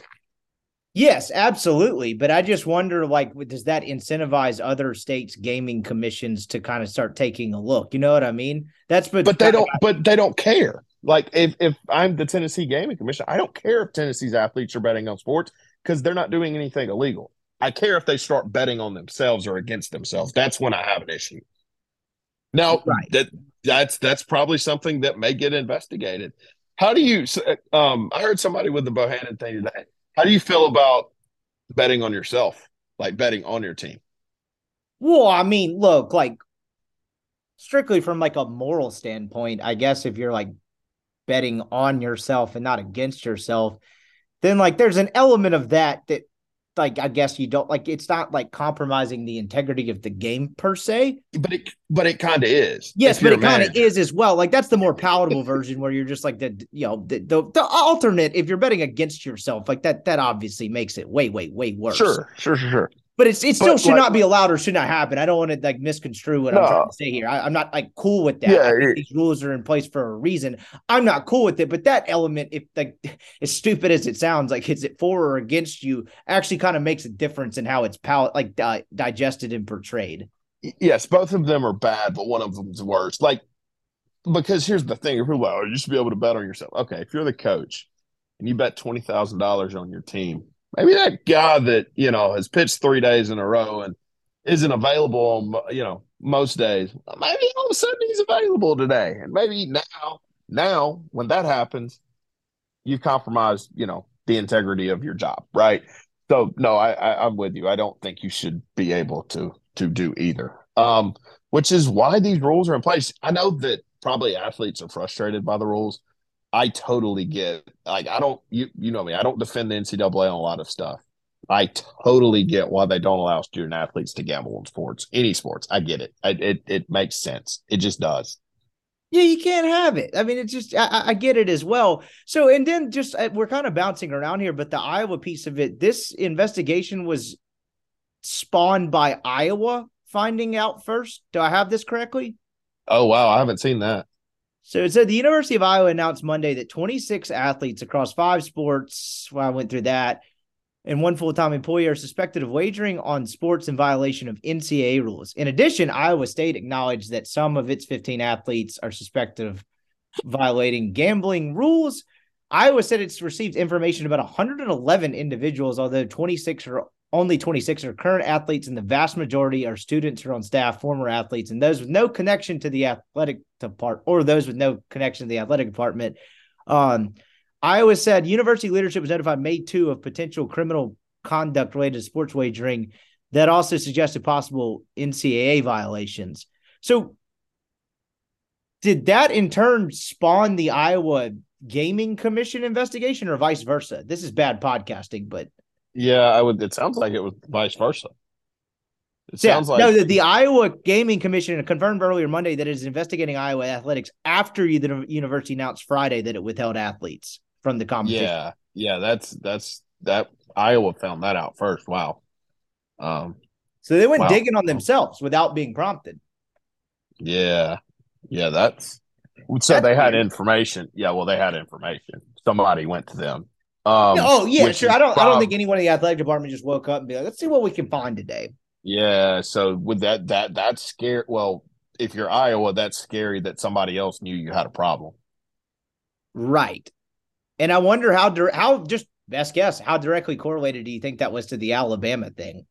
I don't. I, don't, I really don't at all. Um, because you don't think the Alabama story got the wheels in motion of like within the Iowa athletic department? No, because it sounds like they received information, so somebody sent it to them. Maybe it did. Maybe I'm crazy, but I I, I think regardless of Brad Bohannon, this comes out. Yeah, that's probably fair. Um, Is he the biggest idiot on the planet? I know we got a lot of them, but but he's up there. All right, so let's get back to that piece of it as we've just kind of bounced around here for 25 minutes on this story. I want to get back to the original piece of it. So that information comes out that the Iowa game or excuse me, Ohio Gaming Commission had like ceased taking wagers or on any game involving Alabama baseball. Um, I was uh I kind of going back to the instincts here. I had never really heard of something like that, really hadn't seen it come out in any sort of mainstream media in quite a while. And then you had those couple days in between before they fire him on Thursday, but there was no part of me that thought it was a nothing burger. I thought it was strange and foreign enough that I was like, okay, something weird is here. I don't know if it all comes out. I don't necessarily know which direction it goes or what comes of it, but it definitely did not feel like a nothing burger. It definitely did not feel like, like I saw some people trying to frame it as like, oh, Alabama's starter got scratched late betting on college baseball is a little more weird than some of these other kind of more public sports that receive more coverage and more sure. publicity. Like, oh, this happens, you know, all the time. Like maybe someone just got information and then they did it. I don't really know. Point being, I never really felt like, okay, this is nothing here.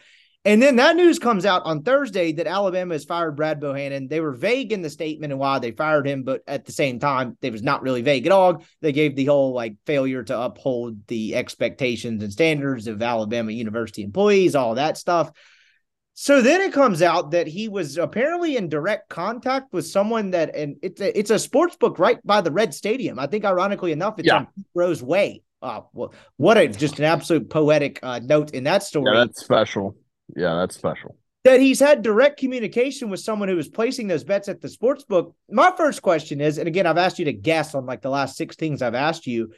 How do you figure video surveillance proved that they they knew the person wagering was in contact with Brad Bohannon? Like, how do you think that worked? Um. Okay. So I think that just spitball. Um. Some. All right. This is this is not sourced at all, but just reading from some timelines. Like I think here's what I think happened. I think somebody went into the casino by the Red Stadium and placed a very large uh, bet. Let's just say a hundred thousand dollars. Okay. Um, and he places the bet. And I don't know if this happened before the first pitch or after the game was over, whatever. Um, and everybody wants to talk about the money line. Everybody wants to talk about the money line. LSU minus two forty five apparently you can bet on spreads. I've, I've not bet on college baseball. I don't plan to, but apparently you can bet on spreads because I saw this today. Um, somebody took a photo and made this exact point on the Twitter. Uh, or I guess it was Sunday. You can apparently bet on spreads. So my man could have bet on LSU minus one and a half, right? Um, which still would have won. Um, because everybody's like, oh, they lose eight six. Yeah, everybody's like, oh, it's a minus two forty five money line. Um, well, apparently you don't necessarily have to bet on that. What it appeared as on Twitter. Um, so I think he placed a large bet. I think after the bet won, or after it could have just been after he placed said large bet because you know apparently that people I was reading that people don't normally bet heavy amounts on college baseball. Um, they said, "Oh, let's look at this guy," and they look at him. He's on the phone. Um, they figure out who he is because obviously to place said bet, you've got to have some sort of identification. Um, they figure out, oh, okay, who's this guy? Well, the you know their sensors go off. Oh, he placed hundred thousand dollars on Alabama. Let's investigate. Oh, he's on the phone. Well, let's just see who he's on the phone with. You can do that. You can you can get and and then Alabama starts their own investigation. And Alabama sees, oh, our guy at the same time that this guy is placing the bet is on the phone with somebody from Cincinnati, Ohio. This is a problem. Um, and I'll be completely and totally honest. I bet casino cameras are in so like have are so 4K that they can zoom in enough on your phone and be able to see who you're talking to and what you're texting and who you're and, and if you're FaceTiming or if you're on the phone, be able to see names. Um, I don't have any sourced information on that, but that that's how I think that went down. I fall pretty much perfectly in line with that too. That's what I was getting at next when I originally asked the question was I know those cameras are very 4K. They can zoom in. Those things aren't built on losses that if you want to talk about tight security uh, in any element of this country, it is certainly at casinos with wagering, whether it's poker, whatever else. That made me think of, and this gets into like the uh, I'll call it like the shady dumb side of it. How dumb do you have to be to be walking on the casino premises? You're about to place that bet and you're in communication with the head man of one of the teams involved. Just doesn't seem very smart. Um, another no. shady aspect of it that's really just, you know, kind of, I would say in the moral mud of this, not really like a main point of this, but just the sheer stupidity on top of the Ill- illegality of all of it is that was my next thought was hey, like if those cameras can zoom in, like is this guy dumb enough to be sitting there on the property in front of the cameras, like texting someone that's Brad Bohannon? They could zoom in and see it just says Brad H on the iPhone iMessage app. Like, how dumb do you have to be if that's the case? That was where immediately where my, my mind went to. Maybe it was retroactive and they figured out it was a phone call. Doesn't really make it much smarter, but man, that just seems very obviously dumb. On top of the fact that college baseball probably not seeing a ton of action at legal sports books all the time. So if you placed a gigantic wager on one game, that's probably going to raise some red flags in its own yes, right because they don't receive the of action on. So it's like, hey man, what are you do? Like, what what are you doing? Why? Why? I, how did you think uh, this was going to go? How did Brian, you think you might Brian, get away with Brian, it? If me and you walk in, does Ole Miss play tomorrow? Let's see. Does Ole Miss play baseball tomorrow? We should probably know this, but I don't. Um, but I, but I have but I have a reason to say this. If if Ole Miss were to play Arkansas State tomorrow, I don't know if they do or not. I'm trying to see if they have a midweek game. They do I don't not. Think they do. It's that finals week before graduation. It's finals week. Okay, so they play. All right, whatever. Me and you walk into name a casino in Tunica. I've I've not been to Tunica in a long time. Um, Sam's Club. Okay, we walk into Sam's Club, and me and you both put fifty thousand dollars on the Ole Miss Rebels to beat the University of Auburn, I promise you we will be investigated. Yes. Like, there would be nothing nefarious. I promise you we will be investigated. We go in and put $50,000 on freaking Oklahoma baseball. We will be investigated.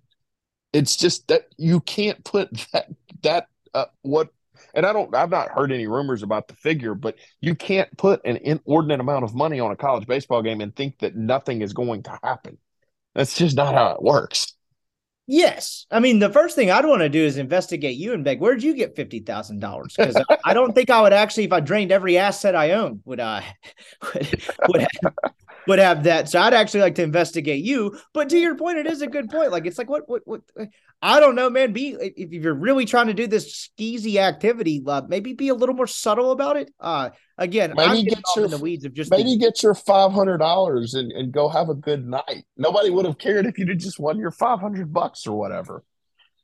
Yes, there's no way. Honestly, wouldn't it be smarter at that point to do it illegally? As, yeah. as up as that sounds. Well, okay. Conspiracy theory. Don't have any insight here. Maybe, maybe they were. Maybe they were told to stop. And so they went. You know the, I mean? Their reaction was to not stop and go the legal route. Yeah. Like, oh well. that is intelligent stuff. I'm not. I'm not. I'm not. I'm not. no, I know. It, this is just just hypothetical. But like, I'm just saying, if I'm committing, um, you know, insider trading with uh, regards to sports gambling, like I'm not going to. My first stop is not going to be the, you know, the casino at the Red Stadium. the Beau Rivage. Yeah, like we're not going there first. Um, so you know, just hypothetically putting that out in the world. I don't know. Maybe I'm crazy. And again, I have no insight to the University of Alabama's uh, sports gambling scandal. Um, I do wonder if the University of Alabama's athletics department is going to, you know, like survive. Good God. Uh, yeah, talk about a crazy few months with that one. I mean, they will survive if, as long as Nicholas Saban uh, has anything to say about it. But it's it is a weird look. The other piece of it is something you brought up earlier. Uh, I think those that that money line or whatever it was that was placed on LSU. Uh, Brad Bohannon does not coach for LSU. No, no, coaches he's for the. Alabama Crimson Tide, the team that All lost right. and the team that was the uh, that was bet against that night. I have a uh, opinion. He did not intentionally try to lose the game. I, I, I look. He may go to federal prison. I don't know. I don't think he necessarily because if he's going to coach to lose the game, why are they coming back in the in the bottom or the top of the eighth and the top of the ninth inning? You know, yeah, I mean? no, no, I'm I'm definitely with you there. And it also just wouldn't make sense. There's no way he's making this amount of money on it where it's like he does have a day job that he I guess stupidly thought he could cover up and keep throughout all that. But you know what I mean? Like that just wouldn't that doesn't follow the logic test despite there being a serious lack of logic throughout this whole operation. I agree. I think, man, I honest to God just think that the dude. I, look, I think the, the guy is obviously not a genius by any stretch of the imagination. I figure what happened was, in all reality, he just called a buddy and said, "Hey, about to scratch my starting pitcher. Um, just letting you know." And old buddy went into the casino and placed a bet on it. Um, he was like, "Hey, you know, if you want to get some action before," now I think he was stupid enough to say that. Probably, if you want to get some action before it comes out, I am going to scratch for starting pitcher. Um, I'm not sure there was some elaborate scheme. Maybe there is. I don't know. Um, but you know, if there is, I assure you, we're going to find out because they are uh, they are on top of this. Okay. So counterpoint to that is if you're about to scratch your starting pitcher that late before a game, why do you have an inkling to grab your phone less than a couple hours before the game and text a buddy and that buddy just happens to be where he is and ready to place what again has been reported as quote a large wager on the University of or on LSU who is playing the University of Alabama. Like this that Yeah, I don't know, Yeah, man. Part yeah, of me thinks like you're like right. you're right. Yeah, now now I've changed my mind. Yeah, you're probably right. But I don't disagree with like the piece the the the I don't think he maybe is necessarily intentionally like trying to lose the game. I, I don't have any insight into that. And I don't think that piece of it makes any sense. But I just It's think that the to idea that this was a random coincidence and he texted the wrong person, that that that also does not seem to add up. Like that that makes me what I default to is like, is this more nefarious or less nefarious than I think it is? I would go more nefarious Sure. because that just doesn't really add up at all. It's hard to lose baseball games on purpose. You know what I mean? It- Like it unless you're like just you're not, not. playing. Yeah, like it's really hard to like. What are you going to do? Not play your best dudes? Well, all of a sudden they start getting hits, and you know what you got to do is start pinch hitting for them. Um, I don't know. It's boy, this is going to be. I don't think we've heard the last of this. I'll say that. Like, I don't think that the last straw is Brad Bohannon being fired. Like, there, it's either going to come out that you know it was just a big mix-up, or if it's not just some big mix-up where he just texted a buddy and and his buddy's such a big degenerate that he went and bet on it, um, then Brad Bohannon's going to have a lot of explaining to do to people beyond the University of Alabama. Uh yeah, absolutely. That would lead me to think that it's not just a viol like potentially a violation of NCAA violations. or something Yeah, like that, that, that would bring in. law. I would say that would that would involve the feds or whatever state level. You know what I mean?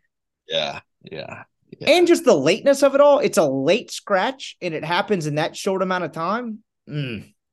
So, all right, I'm asking you, uh, and, and your mom's a lawyer, so I'll ask you. You you should probably know the law, right? All right, is it illegal for Brad Bohannon to text somebody that he's about to scratch his starting pitcher? Is that Eh. illegal? Okay, I'll just start off by saying I did not get the law brain. That's why we're part time podcasting over here. I I would guess on the surface, if you're just talking about anybody, I would guess right. no. But okay. my next question would be, why did you text that person? Sure, sure, sure, put sure. it out media release. So, what what do you need to tell people for? I guess what I'm getting at is is they're going to have to draw the connection that he texted him knowing that this guy was going to take it and run with it to a casino. And maybe they can. I, you know, I'm not saying they can. I'm just saying it's not illegal for him to tell him that he's starting a scratch or he's scratching a starting pitcher. He's they're going to have to prove that they that that he told him that, knowing the guy was going to do something nefarious with that info. Um, no. Okay, so to follow that up, if you're a wagering man, just to bring just this entire thing full circle and how convoluted it is, would you guess that this was just some random coincidence and he got real bad luck, or would you guess that he probably knew where the fellow was? if nothing else. He okay. I'm just gonna put it like this. Now you you've convinced me that my initial take was wrong.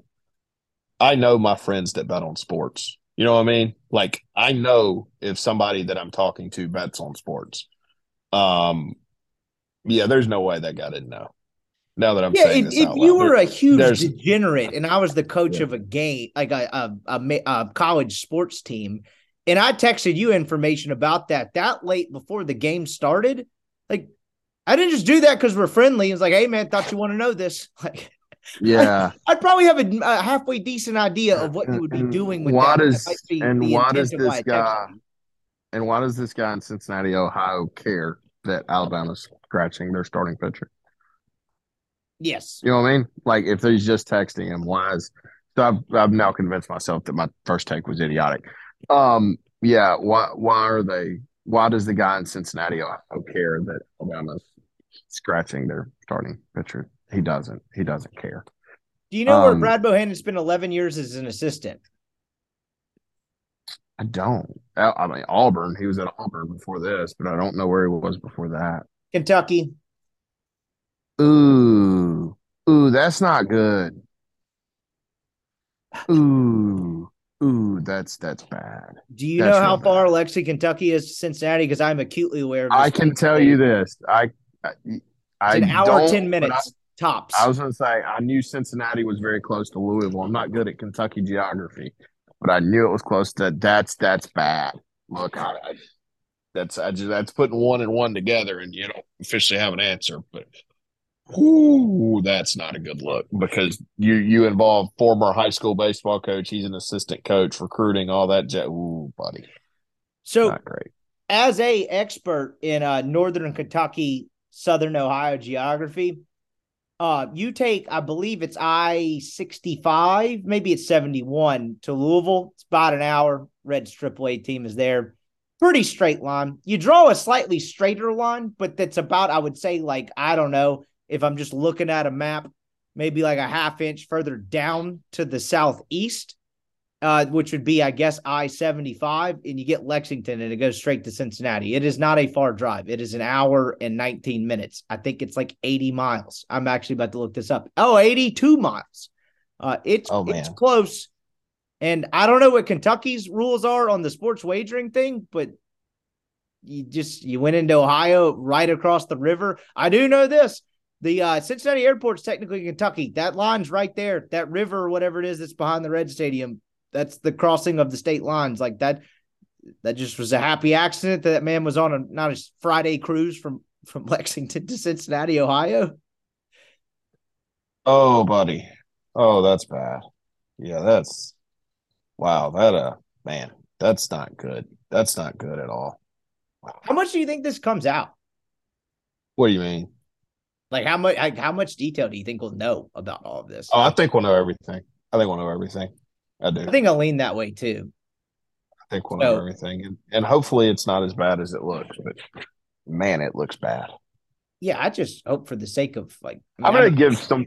You know, I know, I know the odds that somebody that plays or coaches college sports not listening to this. Um, don't gamble on anything ever. Like, don't even go to the casino. I'm, I'm just don't. Just don't. They're they're gonna catch you every single time. You know, like just just just stay out. Find you know, go go to the bar, go go walk your dog, go on a run. I don't know, but stay out of the casino.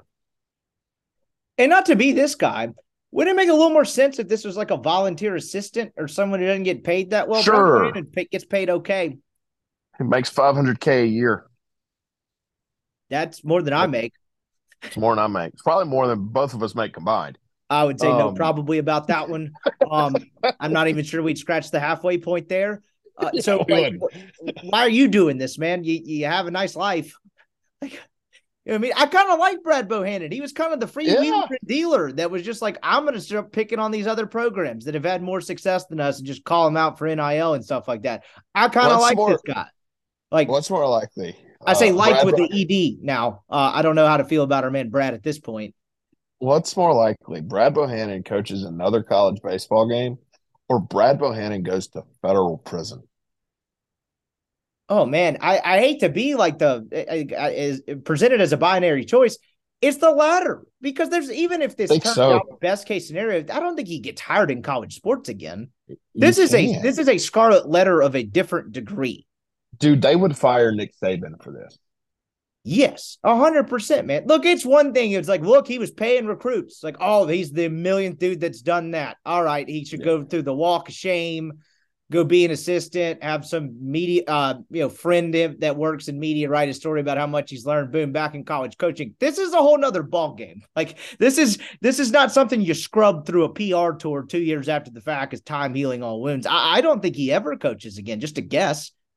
So that would make my default answer the fact that he goes to federal prison. I don't know if he actually goes to prison. I don't know anything I about don't this. either. I just find the fact that he coaches again so unlikely. I'd have to default to the other option. Like this is this is the this is the unforgivable sin within coaching. Like like th- this is it.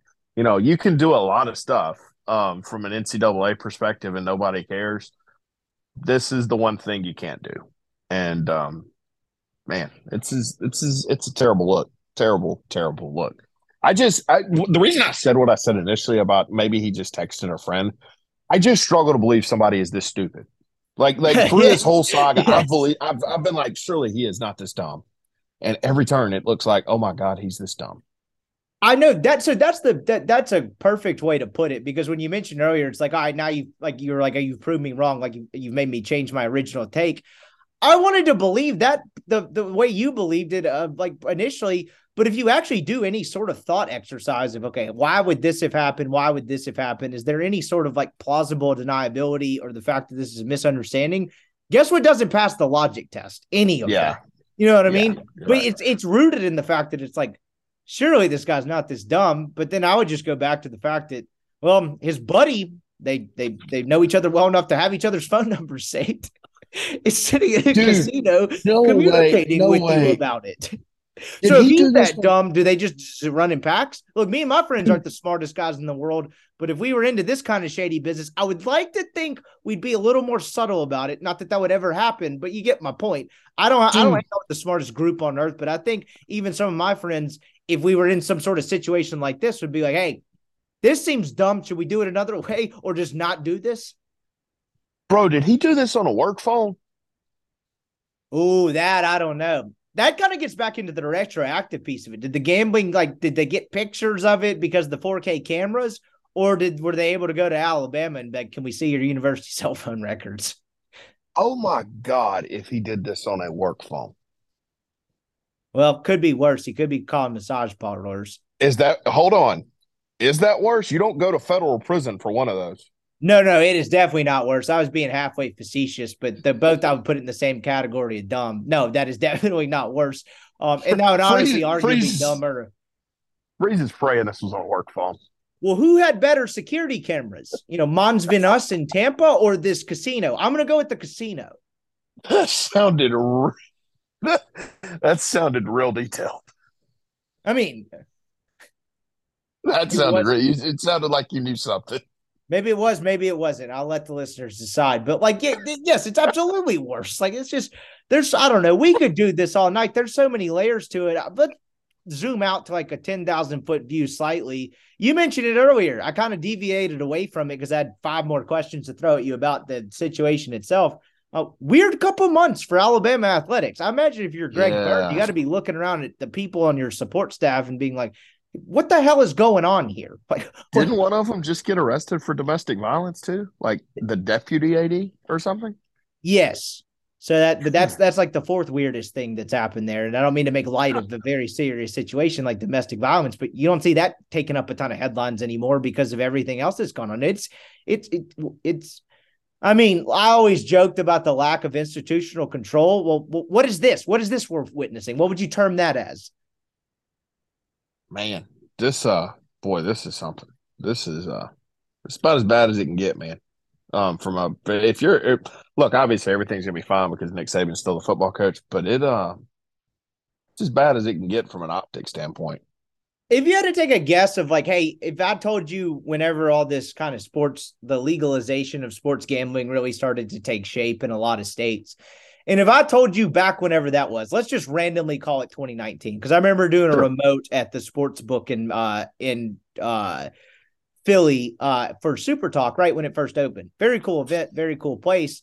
So that around that time, if I told you in 2023, hey, there's going to be some weird scandal in college sports regarding betting and it becoming more pervasive and student athletes being involved, what would your first guess have been? Mine would have been like, I don't know, maybe like hopefully they're not dumb enough as high profile as college football is. I would have been like, I don't know, mid major basketball program. I don't think Yeah. college baseball would be the first place I went. Yeah, that felt like real Akron basketball-y. That's what yeah, that's what a I good one. MACtion getting weird, like Miami of Yeah. Ohio, a lot of skeezy characters in a in the MACtion. I don't know. That would have been my first guess. But here's the thing, like with this nowadays, you're you're going to get caught. You know, if if if we're talking about point shaving, it people catch on because like Tim Donaghy, for example, I think most people know who that is. Everybody started to figure out like who he was betting on and who he was betting against. Um, you know, so you're gonna get caught doing this when you don't cover, you know, nine games in a row or whatever, because it's a flip of a coin. Um, but no, um, college baseball would not have been my my first guess. It's interesting you bring up the Donaghy piece of it. I was on a long drive about two years ago and I listened to like a six, seven part podcast where these group of guys, kind of your off kind of hipster podcast that made it pretty big because they had a they got basically got Tim Donaghy to talk.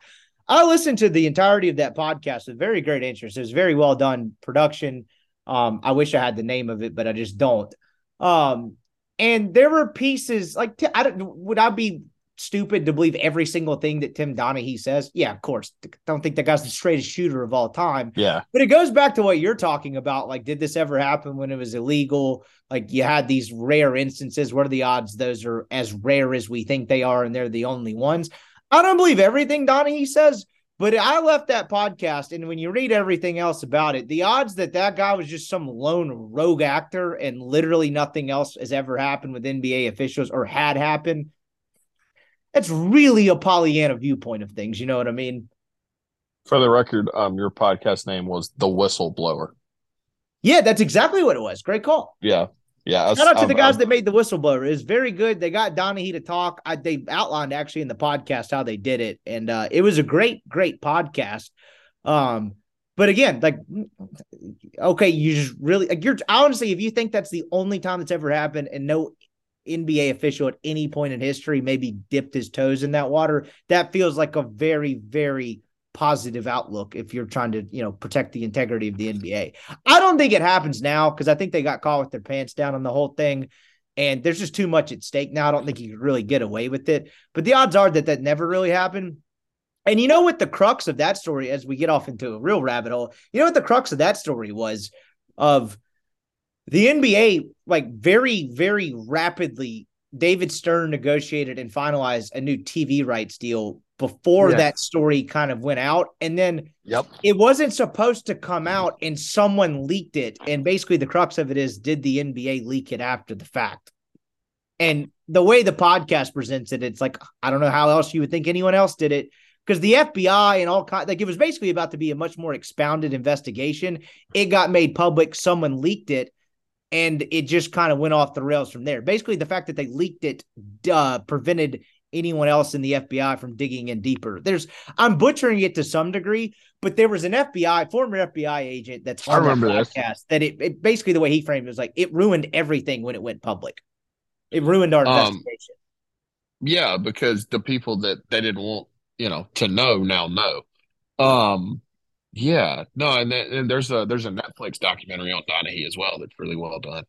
Um, yeah, no, that's uh, and if I so the the long time conspiracy theory is what the 02 Western Conference Finals Game Six, like yeah, that, uh, that, Warriors, uh, not Warriors, uh, Kings Lakers, uh, Kings Lakers that absolutely look fixed.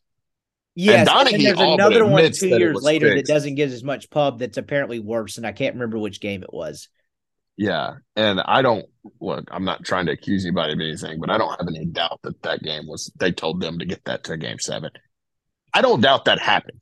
I, I don't. I, maybe not today, but I don't doubt that's happened recently. Where it's like, hey, it'd be really cool if we had a game seven. No, there's a couple officials that they call them Mr. Series Extender. like the NBA does that for ratings. Like, is that there's a fine line between that and like you know fixing the sure. outcome of games as a referee. But yeah, do you sure. think the NBA is, you think the NBA wants every series in the playoffs to be a sweep? I beg to differ. they like money. Yes, so do the owners, so does everybody involved. So yes, I yeah. would agree. So I don't know. What a crazy story. And I don't think we've heard the last of it um by any stretch of the imagination. But uh man, I guess last thing on that, I want to take a tiny quick look at the SEC before we get out of here, as we do as tradition every week. What'd you do if you're an Alabama player? How do you respond uh, to play, news like that? Um, now that he's gone, I played really, really hard. Um, because now you're like wondering, did this guy you're well, you're questioning every decision he's ever made, right? That would be my um, default. I'd be like, okay, well, what? Why did any decision that's ever been made in the last twelve months or help? I don't know further than that. Like, I would question everything. Yeah. So now I'm just playing really, really hard because screw this guy. They took two or three from Vandy this weekend. Hmm. Yeah, that's odd, isn't it? That is odd. And I guess if there's a, I mean, this sounds stupid because they probably, the way it seems like now with the information we had, had no probably no idea. Oh, sure. probably had no idea this was going on, but it is kind of like if you want to find a weird, screwed up silver lining in all this. I'm glad that it didn't come out like two days later that it's like, oh, believed to be five Alabama pitchers and three hitters involved in this thing. Oh, you know what I mean? At least it's God. not that. Yeah, no, that's that would be problematic. And it, thank God it looks like there's no players involved. And I would bet for 99% of college athletic departments, there's not players involved. But man, this makes you at least question it if you're an athletic director, right? It makes you question absolutely everything. And I maybe I'm just going full conspiracy on all this, but like what happens the next time a major athlete at a major program gets a team rules uh, dismissal from a program? Oh yeah, yeah. Does your mind that's, not just go there naturally as a big conspiracy? We all love conspiracies, whether we want to admit it or not. Does your mind ever go there? Mine kind of would. Yeah, unless there's like an accompanying arrest with it. Yeah, absolutely. That's where it goes man, what a time well, in I, college athletics. Did uh did I don't my mind didn't go there with Chris Marshall. I will say that. No, it did. It didn't. Mine didn't either. Now, granted, I got that news at six o'clock on a Saturday as I was about to go to a Calcutta party, but uh, I didn't think too long and hard about it. But my mind has not gone there since. I, that's not what I was suggesting, and I know I think you weren't insinuating that either. I just that that that would be the one exception. Maybe it doesn't happen like that. Maybe this is ends up being a couple of like isolated screw ups where it's like, hey, man, we're more serious about this now that it's legal. You can't have accounts. You can't do any of this. It's yeah. not some elaborate max match fixing or game fixing scheme. I would hope that's the case. But what a bizarre, bizarre few days in the world of college athletics with college baseball of all things at the center. Yeah, absolutely nuts. All right, let's take a quick look around the SEC before I keep you here all night. Um, where do we start there? I'll we'll throw you a bone to cheer you up a little bit. Mississippi State, things aren't going well. Uh, I saw my friend, former colleague Brian Haydad. He put out a podcast. He puts one out about five six days a week, pretty much every day. And I believe the one he put out on social media to say today, excuse me, said there's nothing left to say about Mississippi hate baseball, which seems apt. Um, they fired Foxhall. That probably tells me that he gets another year, but I'm not 100% sure. And you may know more than me on this, but man, it just it just looks bad. It it I mean, none of the games are really overly competitive. It looks really, and I know Ole Miss looks bad. I get it, but there's a touch more track record with Mike Bianco as well. Um, man, it looks really, really bad right now. They have been in their last four SEC games. I don't think they played a midweek last week. They have been outscored 44 to 12. Ooh. Man. And that goes to 56 to 20 if you want to count the four run loss on Friday in game two of that series. Um, God. I, I think he gets another year, but we talked about the optics of it. Like, remember when they beat Ole Miss and back ended that series? And I was like, all right, like that's a feather in his cap, whether people want to admit it or not. And if they can finish halfway decent, and even if they don't make the NCAA tournament, he gets another year. But they've lost six SEC games in a row. They're going to Baton Rouge before a home series against A and M. That's going to be a very important series for A and M to close out the year. I mean, what is what happens if they lose out? Like, how do you how do you? I don't want to say how do you bring him back after that point. I know the rational argument to bring him back and like why that would be a palatable or accepted move, even if people didn't like it. But man, that just seems harder and harder to believe by the day if it continues to bottom out this way. How how do you reverse course to where you sell the end of it as, hey, this wasn't what we wanted, but let's Well- give him one more year? It feels like it's slipping out of control in that. Well, I okay. So here's my thing. Don't you have to make the decision now? Because is all right. Is six and twenty four? Let's just say they don't win another game. Is six and twenty four that much worse than nine and twenty one? It's still not winning ten SEC games. It's still not making the SEC tournament. It's still not making the NCAA tournament. I guess my question is like, you either know the decision now or you don't. You know what I mean? Like, is this acceptable or is it not? I think you've you've already made your decision. I don't think anything that happens over the next six games is going to make you make this decision any different. If that makes sense. I agree. Just I think the one wild card element of just it's a new AD, not really an SEC AD. Granted, his program did go or the program at the school he worked for played for a national title last year. Like, but the, I don't. At the end of the day, I also don't think that it's going to take him long to realize that that is a very passionate fan base that has invested a lot in college baseball, and that like, hey, this is not some casual decision, and hey, it's just baseball. will extend him next year. I feel like he's probably already gotten his uh his, his earful of that. Yeah, I don't know. I just I feel like the decision one way or the other has already been made. Um, and I will say now that I've said that out loud, I think the firing of Foxhall probably tells you what the decision is. Uh, maybe maybe I'm reading too much into that, but yeah, I think he probably gets another year. But man, I won't be shocked if he doesn't.